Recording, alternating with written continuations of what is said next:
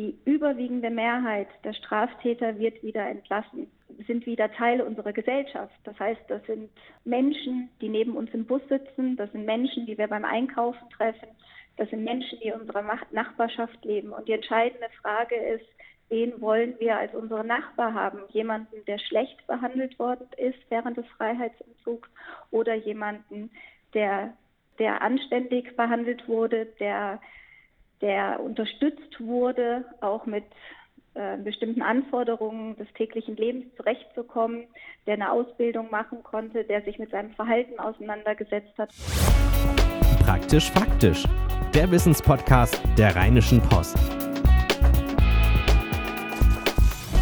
Wenn ich so in die Liste der Serien gucke, die ich in der letzten Zeit so gestreamt habe, dann muss ich ehrlich zugeben, sind da schon ganz schön viele Kriminalserien dabei. Ich denke da so an Killing Eve, an You, an Sherlock, an Mindhunter oder um auch äh, ein bisschen was heftigeres zu nennen, die Ted Bundy Tapes, die auf Netflix rauskamen, eine Doku-Serie, die sich mit dem Massenmörder Ted Bundy beschäftigt hat. Also jedenfalls doch einige Kriminalserien und ich weiß, ich bin da nicht alleine. Der Tatort ist die meistgeguckte Serie Deutschlands. Jeden Sonntagabend versammeln sich Millionen vor der Mattscheibe, um zuzugucken, wie, ähm, wie die Kripo in verschiedenen Städten Kriminalfälle aufklärt. Warum ist das eigentlich so faszinierend und was ist da los im Menschen, dass er überhaupt Straftaten begeht? Darüber wollen wir heute reden und dafür habe ich mir eine Expertin ans Telefon geholt. Sie heißt Astrid Rossecker. Sie hat die Leitung inne der forensischen Psychologie an der Uni Konstanz und ist jetzt am Telefon. Schön, dass Sie dabei sind. Ja, vielen Dank. Frau Rossecker, was ist denn für Sie, Sie haben sich ja jetzt unheimlich viel damit beschäftigt und forschen und lernen zum Thema, was ist für Sie eigentlich das Böse im Menschen? Mhm. Also in unserem Fachbereich von der forensischen Psychologie ist das Böse ein Begriff, mit dem wir nicht operieren. Für uns geht es vielmehr darum zu verstehen, was die Dynamik ist, die hinter einem Delikt steht und vor allen Dingen dann auch immer der Blick über die Tat hinaus, was können wir tun, um Rückfälle zu verhindern.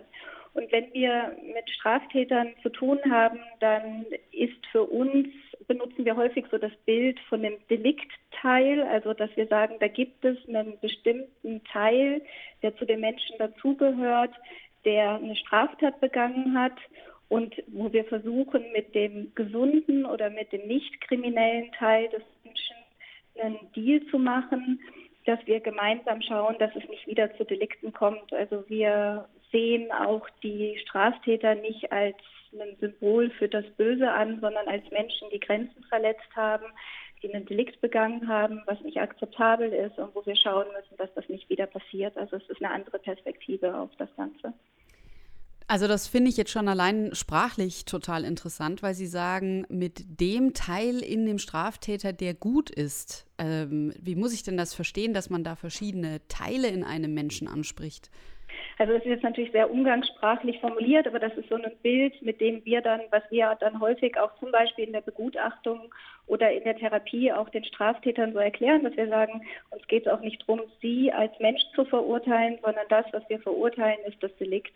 Und jetzt müssen wir schauen, dass das nicht wieder passiert. Und jetzt ist so die Frage, wie, wie kommen wir dahin und welchen sind Sie auch bereit, Verantwortung für Ihr Überleben zu übernehmen und praktisch mit den Anteilen an, in Ihnen, die sich auch äh, an Regeln und Normen halten möchten, die ein Teil von unserer Gesellschaft sein möchten, dass wir mit ja, mit diesen Anteilen in ihnen zusammenarbeiten möchten. Das ist, wenn man das vergleicht, auch sonst mit jemandem, der vielleicht Alkoholiker ist, dann zeigt jemand ein problematisches Verhalten vom Alkohol, aber das heißt nicht, dass der ganze Mensch sonst Probleme hat, irgendwie ähm, Regeln einzuhalten oder bestimmte Verhaltensweisen zu kontrollieren. Das heißt, es ist ja häufig so ein Aspekt, der nicht funktioniert, der auffällig ist und den man in den Griff bekommen möchte. Und ja, und so versuchen, übertragen wir das letztlich auf den Bereich von der forensischen Psychologie. Jetzt wenn Sie sich vielleicht äh, ein Beispiel, also häufig in der, ähm, wenn man sich einen, eine Person vorstellt, die sich in Kinder verliebt, also jemand, der heterosexuell ist und der Übergriffe gemacht hat, dann sind das, ist das ganz klar zu verurteilen. Dann haben wir es mit einer Straftat zu tun. Und gleichzeitig sind das, heißt das nicht, dass der Mensch nicht sonst ähm, gut auch sozial integriert sein kann, verantwortungsvoll sich in der Familie verhalten kann, seinem Job nachgehen kann, seine Steuern zahlt und dann ist es uns auch ein Anliegen, nicht zu sagen, wir gehen davon aus, dass sie eine Person sind, die grundsätzlich schlecht ist, grundsätzlich sich nicht an das Gesetz hält, sondern dass wir dann sehr stark auf das tatsächlich dann auch strafrechtliche problematische Verhalten fokussieren. Ja, ich verstehe, was Sie mir sagen. Gleichzeitig äh, muss ich jetzt da so ein bisschen, äh, wie soll ich sagen, den Finger auf den wunden Punkt legen, weil ich denke, das äh, sind ja aber auch genau die Dinge, die es möglich machen, Straftaten äh, zumindest über einen gewissen Zeitraum, vielleicht sogar für immer, ähm, zu verheimlichen, weil solche Leute oder Menschen, die Straftaten begehen, ähm, eben in der Lage sind, ein normales Leben oder die Fassade eines normalen Lebens aufrecht zu erhalten und eben nicht so rüberkommen, als wären sie seltsam, als wären sie, als würden sie irgendwie aus dem Raster fallen, vielleicht eben auch nicht. Ähm, Gerade bei pädosexuellen Menschen hat man ja oft das Thema, sie wirken eben nicht auf andere automatisch so, ähm, als müsste man vor ihnen Angst haben, als könnten sie einem was tun, sondern erwecken auch noch gerade den Eindruck, besonders vertrauensvoll zu sein. Jetzt gerade ähm, hatten wir ja diese, diesen oder haben wir den Prozess rund um das Thema Lüchte und äh, da war es ja auch so, dass der einer der beiden Haupttäter als jemand galt, der besonders gut mit Kindern kann, der ein Kinderparadies schafft. Also das hat schon ja nicht nur Vorteile, sondern eigentlich ist es so, dass dieser Teil, wie Sie sagen, ja eigentlich auch, der, der kann ja ein Teil auch vom, von ja, vom, äh, vom kriminellen Teil sein. Es kann nur so aussehen als ob das alles gut und schön wäre.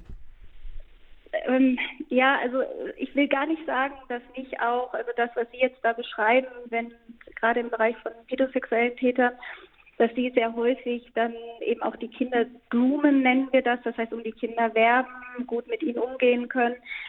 Das ist natürlich problematisch, das will ich, will ich gar nicht verneinen, aber deswegen heißt es nicht, wenn die Person sich zum Beispiel die kranken Eltern pflegt, oder sich im Job sehr engagiert, dass das dann schlecht ist, sondern dass es, uns geht es darum, das eben auch anzuerkennen. Oder ein sehr häufiges Delikt, äh, häusliche Gewalt.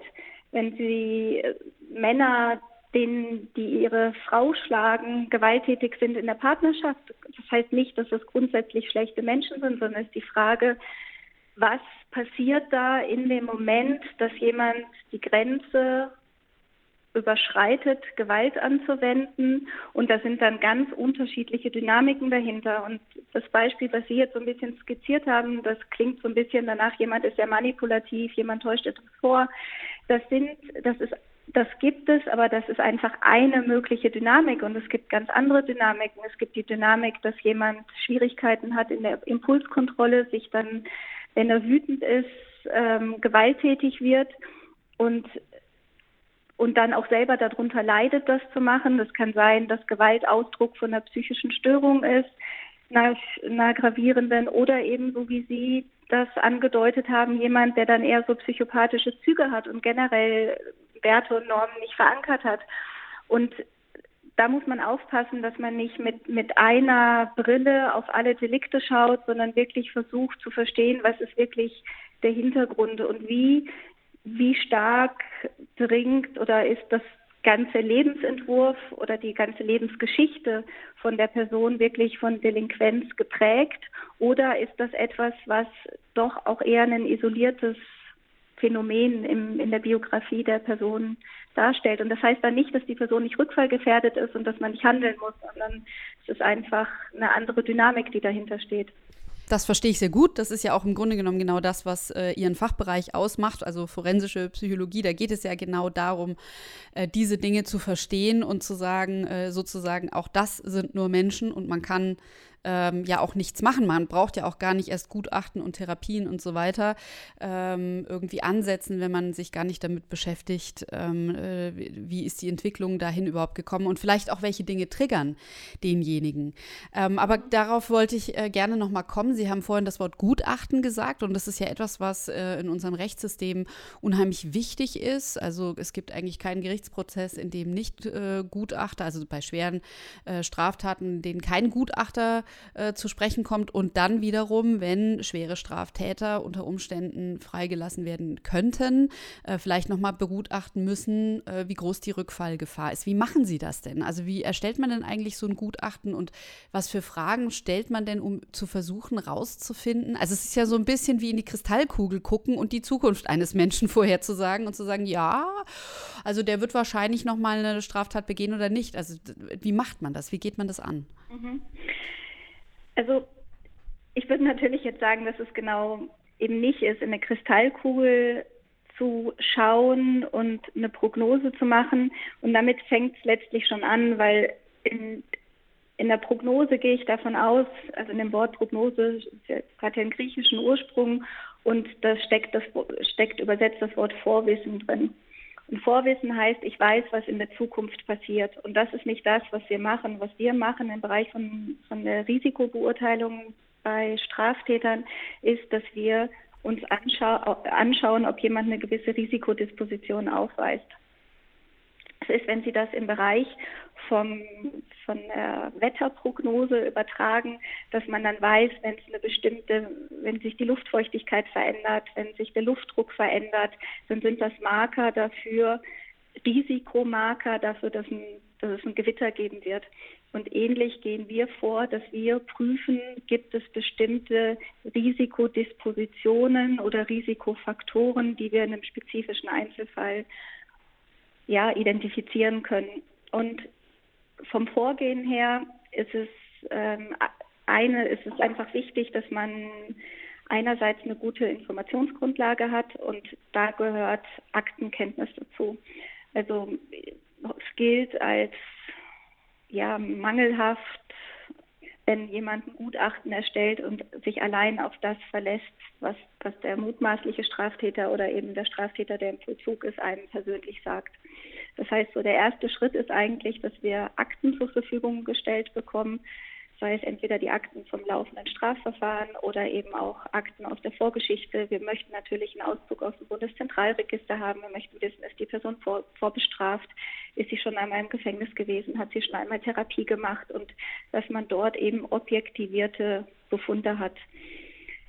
Dazu gehört dann natürlich auch, wenn dass man die Unterlagen beispielsweise auch von von den Rechtsmedizinern erhält, die die beispielsweise an, an der Leiche die Obduktion gemacht haben und dann etwas sagen zur Todesursache. Das sind alles objektivierte Befunde, die für uns wichtig sind als Informationsgrundlage. Ja, und dann muss man ja aber wahrscheinlich auch mit dem Betroffenen sprechen, insbesondere genau. dann, wenn es darum geht, ob er vielleicht wieder auf freien Fuß gesetzt wird, denn das genau. ist ja dann wirklich eine Gefahr unter Umständen für die Öffentlichkeit. Das ist der zweite Schritt, dass man dann eben in der Regel mit der Person dann eben persönlich spricht und eine Anamnese erhebt, dass die enthält, also man spricht in der Regel über die Biografie, ähm, aber ein ganz wichtiges Element ist dann immer auch das Delikt, was begangen worden ist. Da gibt es auch spezifische Techniken, wie über das Delikt gesprochen wird. Also das nimmt einen großen Stellenwert ein in dem persönlichen Gespräch. Einerseits der Ablauf von dem Delikt und dann aber auch wie steht die Person heute zu dem Delikt. Und da fällt dann in der Regel schon viel auf. Auch gibt es Widersprüchlichkeiten zwischen dem, was wir aus den Akten erfahren haben, dem, wie die Person sich äußert. Und äh, ja, und dann gibt es noch, gerade was das Rückfallrisiko angeht, gibt es dann einen dritten Schritt. Es äh, werden in der Regel Instrumente angewendet, Risk Assessment Instrumente, die helfen, den Prozess zu standardisieren und dort eben dann auch zu einer standardisierten Beurteilung zu kommen vom Rückfallrisiko. Werden Sie da oft angelogen? Kriegen Sie das mit? Also natürlich gibt es viele Fälle, wo wir den Eindruck haben, dass es in einem gewissen Maß ein strategisches Antwortverhalten gibt. Das gehört aber auch dazu, dass ein ein Stück weit auch zu antizipieren und davon auszugehen, dass es stattfindet, weil das ist auch etwas, was absolut menschlich ist. Wenn wir uns überlegen, wie wir uns verhalten, wenn wir zu einem Vorstellungsgespräch gehen, dann versuchen wir uns auch von unserer guten Seite zu zeigen und nicht gerade alle unsere Defizite auf den Tisch zu legen. Und dass ein Straftäter, für den es um viel geht, nämlich entweder im Rahmen von die Begutachtung im Rahmen von Strafverfahren stattfindet, geht es darum, ja, wo werde ich vielleicht untergebracht, ähm, was wird mein Strafmaß sein. Hinterher geht es darum, werde ich, bekomme ich Lockerungen, werde ich entlassen. Das sind wichtige Fragen oder Entscheidungen da für, den Straftäter und dass sie versuchen dann sich erstmal aus ihrer Sicht auch gut zu präsentieren. Das ist etwas, was sehr nachvollziehbar ist. Vom Lügen her muss man auch schauen, was ist so die Relevanz von den Lügen. Es gibt empirische Untersuchungen, die beispielsweise zeigen, dass wenn jemand das, was er gemacht hat, ein klein wenig beschönigt, dass das etwas ist, was keinen Einfluss hat auf das Rückfallrisiko. Was entscheidend ist, ist, dass jemand Verantwortung für die Zukunft übernimmt und auch und da nicht sagt, ja, es ist ja nur so passiert, das, das wird schon nicht nochmal passieren, sondern dass jemand sagt, okay, ich will mich damit auseinandersetzen, was sind Risikosituationen für Deliktverhalten und es ist mir klar, dass es an mir liegt, dass es nicht wieder zu einem Delikt kommt. Also wenn man es nochmal auf die pädosexuellen Straftäter überträgt, dass dann nicht das Kind schuld ist, das verführt, sondern dass die erwachsene Person sagt, ich weiß, ich habe als erwachsene Person die Verantwortung und es ist mir auch klar, dass wenn ich mich in Kinder verliebe, dass es beispielsweise nicht gut ist, wenn ich mich immer in der Nähe von Spielplätzen aufhalte. Und in dem Sinne die Verantwortung klar zu deklarieren. Und das ist wichtiger als eine ungeschönte Auseinandersetzung mit der Vergangenheit. In dem Kontext ist eine Sache ja besonders wichtig, gerade wenn jemand schon im Vollzug war, nämlich die Frage, ob man Straftäter eigentlich heilen kann oder wirklich dazu führen kann. Also heilen ist jetzt natürlich, ich sag mal, ein extremer Begriff, weil dann geht man davon aus, dass jemand krank war. Das mag vielleicht stimmen, wenn er, wenn wir eben von psychischen Krankheiten sprechen, muss er aber vielleicht nicht unbedingt der Fall sein.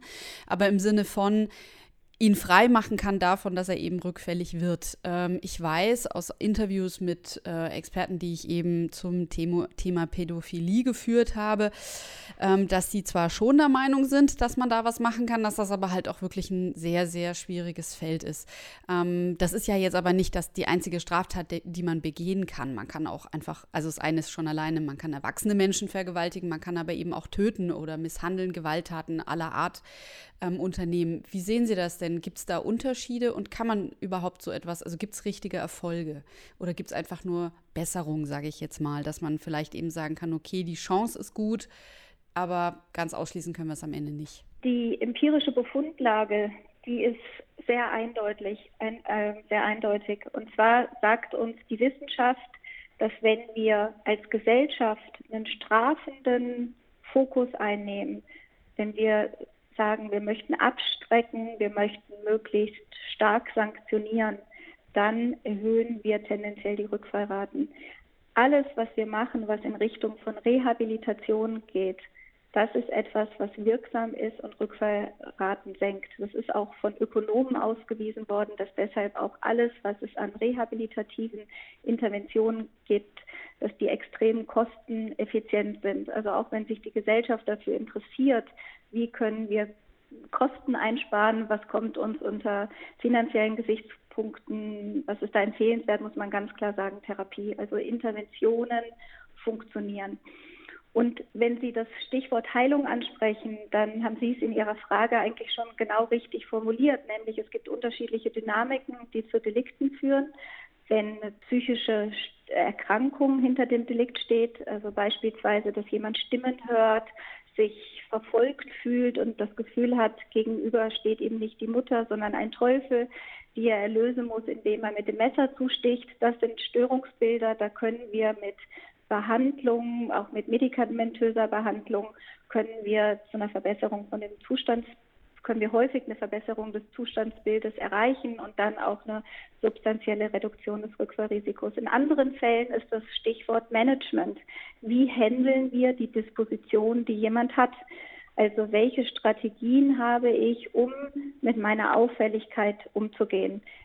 Das kann sein bei einem Straftäter, der Schwierigkeiten hat, seine Impulse zu kontrollieren, dass er lernt, so eine, wenn die Aggressivität in ihm hochsteigt, das zu kontrollieren. Dass er lernt, vielleicht gehe ich dann aus dem Raum raus, vielleicht gehe ich aus der Situation weg. Ist letztlich auch wieder ähnlich, wie das bei Personen ist, die mal an substanzabhängig waren, wo es auch stark darum geht zu schauen, wie gehen wir jetzt damit um und wie managen wir das im Alltag, dass es nicht wieder erneut zum Konsum kommt. Und so ist unsere Fragestellung im Bereich von der forensischen Psychologie, wie handeln, handeln wir das oder wie unterstützen wir den Straftäter dabei, eben in ein gutes Management zu kommen. Und dafür braucht es auch seine Motivation, da muss er mitarbeiten und bereit sein, eben genau Verantwortung zu übernehmen. Ähm, wenn Sie jetzt sagen, Strafen lösen eigentlich das Gegenteil aus, äh, sind Sie denn dann überhaupt für Gefängnis als Strafe? Das ist ja jetzt nun die erste Maßnahme, die, ne, also ich meine, klar, es gibt noch weichere Maßnahmen, aber wann immer, wir reden ja jetzt im Moment die ganze Zeit über wirklich sehr, sehr schwere Straftaten oder setzen die jetzt in unserem Gespräch gerade so voraus. Und dann ist es ja in der Regel, ist, ist äh, Strafvollzug das, äh, das was, was ähm, verordnet wird sozusagen. Ähm, und ähm, ja, könnte man ja genauso gut sagen, eigentlich ist es gar nicht sinnvoll. Also es gibt ja unterschiedliche Interessen, die man, die es gilt zu berücksichtigen. Da gibt es einerseits mal den Aspekt vom Risikomanagement. Und ein anderer Aspekt ist aber auch der von den Opferinteressen davon, dass es gewisse, auch eine Berechtigung gibt, dass jemand, der schuldhaft gehandelt hat, dann eben auch bestraft wird. Und vor dem Hintergrund bin ich nicht grundsätzlich gegen Gefängnisse oder gegen Freiheitsentzug. Ich denke, das ist ein wichtiges Element auch zumindest in bestimmten Delikten, ähm, auch von, äh, von unserer Gesellschaftsordnung. Aber die Frage ist, wie gestalten wir das aus? Ähm, es gibt ja immer wieder auch so die, die Frage, ist es richtig, dass ein Straftäter irgendwie einen Fernseher haben darf auf, in seinem Haftraum? Oder dass die anständiges Essen bekommen oder dass sie die Möglichkeit haben, eine Ausbildung zu machen. Und da würde ich immer sagen, ja, das ist richtig. Also der Freiheitsentzug ist die Strafe und nicht die schlechte Behandlung währenddessen. Und die überwiegende Mehrheit der Straftäter wird wieder entlassen, sind wieder Teil unserer Gesellschaft. Das heißt, das sind Menschen, die neben uns im Bus sitzen, das sind Menschen, die wir beim Einkaufen treffen, das sind Menschen, die in unserer Nachbarschaft leben. Und die entscheidende Frage ist, wen wollen wir als unsere Nachbar haben? Jemanden, der schlecht behandelt worden ist während des Freiheitsentzugs oder jemanden, der ja, der, der anständig behandelt wurde, der, der unterstützt wurde, auch mit äh, bestimmten Anforderungen des täglichen Lebens zurechtzukommen, der eine Ausbildung machen konnte, der sich mit seinem Verhalten auseinandergesetzt hat und behandelt hat. Und da würde ich mich sehr stark aussprechen für viel ähm, Unterstützungsangebote, Resozialisierungsangebote bis hin zur Therapie auch für Personen, die im Strafvollzug sind und nicht nur für diejenigen, die im Maßregelvollzug, also in einem psychiatrischen Krankenhaus untergebracht sind. Würden Sie denn sagen, dass die Maßnahmen, so wie sie jetzt im Moment gemacht werden, genug sind? Also haben Sie den Eindruck, dass, ähm, dass die erfolgreich sind, dass die gut wirken? Oder haben Sie den Eindruck, es müsste viel mehr gemacht werden, viel mehr therapeutische Angebote im Vollzug geben? Also Deutschland hat ja ein System, was so ausgerichtet ist, dass eben ein Teil der Straftäter kommt in psychiatrische Krankenhäuser und ein Teil der Straftäter kommt eben in Haftanstalten. Und diejenigen, die in Haftanstalten kommen, da ist so die Dichte vom therapeutischen Angebot, das ist gegeben, aber da würde ich mir durchaus wünschen, dass man das weiter ausbauen würde und dort auch mehr Ressourcen zur Verfügung stellen würde. Aber wie gesagt, da ist auch Therapie ist ein Element. Es gibt andere Elemente, das ist eben genau sind ähm, Ausbildungsmöglichkeiten, Vorbereitung auf die Entlassung. Dazu kann auch gehören, beispielsweise haben Straftäter die Möglichkeit, selber zu kochen in einer Strafanstalt. Auch das gehört zum täglichen Leben dazu. Es gibt andere Länder, skandinavische Länder, die ganz stark sich dazu bekennen, dass sie im Strafvollzug so ein Normalitätsprinzip leben, wo sie sagen, all das, was man können muss, um als Bürger in unserer Nachbarschaft zu leben, da müssen wir schauen, dass das im Strafvollzug nicht verlernt wird und die, die es noch nicht können, dass sie das lernen. Und man muss sich vorstellen, wenn jemand zehn Jahre im Gefängnis war und entlassen wird, der hat beispielsweise die, das nicht mitgekriegt, dass ähm, Ticketautomaten von öffentlichen Verkehrsmitteln auf Touch, Touchscreen umgestellt worden sind. Die, die, die stehen dann davor und wissen gar nicht, was das ist. Also so die ganze Digitalisierung beispielsweise ist etwas, was an Personen vorbeigeht, die mhm. lange in Haft sind. Mhm. Ähm, dass man mit Apps bezahlt oder mit Apps Reservierungen macht im Restaurant, all das.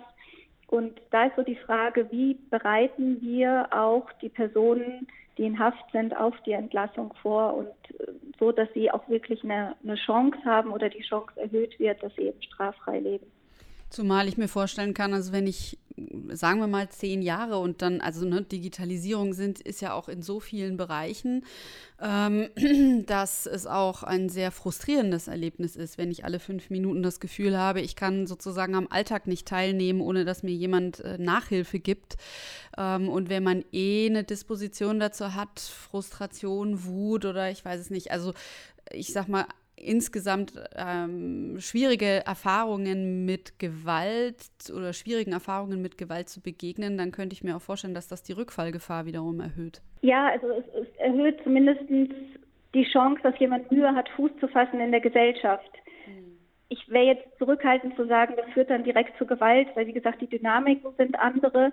Aber es ist natürlich schon so die Frage, wie leicht wenn jemand dann nach der Entlassung auf der Straße steht und irgendwie nicht weiß, wo wohne ich, wo arbeite ich, wie finde ich mich zurecht in der Welt, dass die Person dann eher an den, am Rand der Gesellschaft wieder ist und dann vielleicht auch in deliktnähere Kreise rutscht, ist eben auch wahrscheinlich. Das muss nicht zwingend dann was mit dem Anlassdelikt zu tun haben, also mit dem Delikt, in dem er ursprünglich eingewiesen worden ist.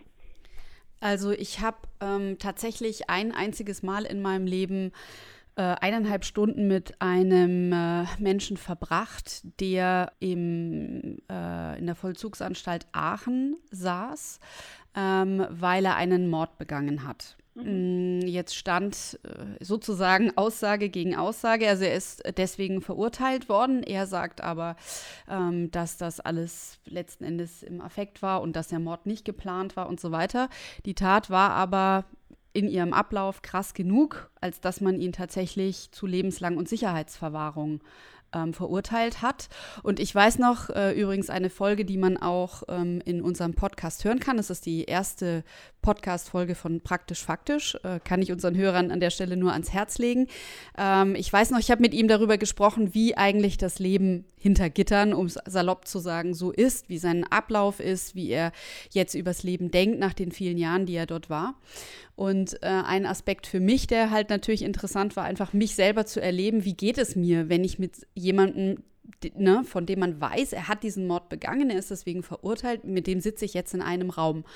Ähm, und ähm, Sie haben jetzt vorhin davon gesprochen, immer wieder, zweimal haben Sie davon gesprochen, dass Sie das auch ein bisschen vergleichen mit ähm, Alkoholsucht oder dass man das ein bisschen so damit vergleichen muss. Wie muss sich jemand managen? Was muss man jemandem an die Hand geben, damit er nicht ähm, rückfällig wird, wieder zum Glas greift, in diesem Sinne nochmal so eine Tat begeht. Und wenn ich mir jetzt überlege, ich saß in diesem Raum, ich muss sagen, das Bild würde mir an der Stelle nicht helfen. Ich hätte eher das Gefühl, es würde mir helfen, zu denken, ja, jemand äh, kann eben therapiert werden und es gibt irgendwie also wie soll ich sagen, das Bild der Sucht löst in mir das, den Gedanken auf, der sitzt vor mir und wie ein Alkoholiker, der permanent an den Alkohol denkt oder häufig an den Alkohol denkt, geht es ihm vielleicht auch so, weil ich ihn unter Stress setze, dass er jetzt ein Interview führen muss. Ich muss dazu sagen, es war ein wirklich sehr netter Mensch, er war sehr belesen, er hat, äh, wir haben ein sehr spannendes Gespräch geführt und er war wirklich harmlos. Also ich hatte auch keine Angst in dieser Situation. Aber wenn ich mir jetzt das, wenn ich das vergleiche mit einer Sucht, dann würde ich denken, naja, also dann kann man ihn, also dann würde ich sagen, lieber weggesperrt lassen, als ihn wieder rauslassen. Äh, hinkt das oder würden Sie sagen, jemand, der einen Mord begeht, ist, hat dann vielleicht Blut geleckt und muss, wird das grundsätzlich wieder tun? Ohne auf diesen speziellen Fall abzuheben, sondern ganz grundsätzlich. Also erstmal grundsätzlich Tötungsdelikte haben sehr geringe Rückfahrraten. Also das sind die Delikte mit äh, ja fast den niedrigsten Rückfahrraten von, von Statistiken her. Also von daher ähm, denke ich, hat da die lange Haftstrafe vor allem was mit Schuld zu tun und nicht zwingend, eben, ich kenne den Fall nicht, ähm, mit äh, einem hohen Rückfallrisiko. Ich kenne ihn tatsächlich auch nicht. Also er, wir haben damals ausgemacht, dass er ihn mir nicht erzählt. Das war auch der Wunsch der, der Leiterin der Haftanstalt. Deswegen ich könnte Ihnen jetzt gar nichts dazu sagen. Nur es ist ja schon, es ist die heftigste Strafe, die wir haben in Deutschland, die da verhängt worden ist. Das wollte ich einfach nur dazu sagen. Ja. Also ich weiß nicht, ob ich Ihre Frage richtig verstanden habe, aber das, das Bild von, von der Sucht, das ist, hat natürlich das trifft auch wieder, also das ist ein Bild, was auf bestimmte Straftäter passt und es gibt natürlich Straftäter, wo das überhaupt nicht passt. Und gerade wenn es eben ähm, Delikte sind, wo die, die stark auch durch eine eskalative Tatentwicklung geprägt sind, durch, dadurch, dass sie isoliert in der Biografie stehen, also beispielsweise jemand, äh, der nicht vorbestraft ist und wo in einer ganz krisenhaften Entwicklung es dann zu einem Tötungsdelikt kommt, also zum Beispiel Tötung des Partners in, nach langjähriger Ehe, dann ist das etwas, das würde ich natürlich auch nicht das Beispiel von der Sucht gebrauchen, sondern da haben wir eine ganz andere Dynamik. Und es gibt andere Deliktdynamiken, Tatdynamiken, wo das Bild dann wieder sehr passt. Es finde ich ja interessant, dass es äh, das Mord tatsächlich die geringste Rückfallrate hat. Man hat ja im Moment auch wieder ne, diesen Streaming-Diensten geschuldet. Äh, es gab äh, eine Serie zu Marilyn Manson, es gab eine Serie zu. Ähm, die ist gut.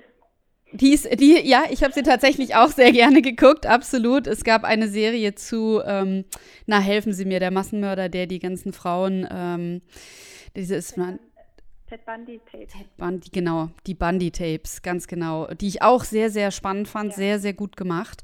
Ähm, so. Da steckt übrigens was ganz Interessantes drin, dass Frauen, also das ist ja das absolut Faszinierende und Absurde an dem Fall, dass wir es mit einem Serienvergewaltiger zu tun haben und Frauen vom Gerichtssaal äh, demonstrieren und praktisch äh, ja, rufen, heirate mich, ich will deine Frau werden, ich will ein Kind von dir. Das ist natürlich, das ist auch ein spannendes Phänomen, mit dem wir es im Bereich von der forensischen Psychologie zu tun haben.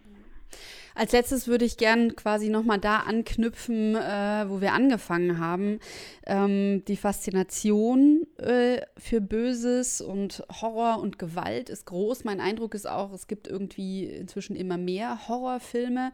Ähm, ist das eine Entwicklung in der Gesellschaft, von der Sie sagen würden, die nehmen Sie auch wahr? Es gibt irgendwie, es kommt mehr zu Gewalttaten, es gibt eine Form von Verrohung der Gesellschaft und umgedreht haben Sie sich, können Sie sich eigentlich vorstellen, dass es die Gesellschaft vielleicht auch tatsächlich komplett in friedlich geben könnte? Also wir leben in einer Zeit, die so friedlich ist, wie sie noch nie war.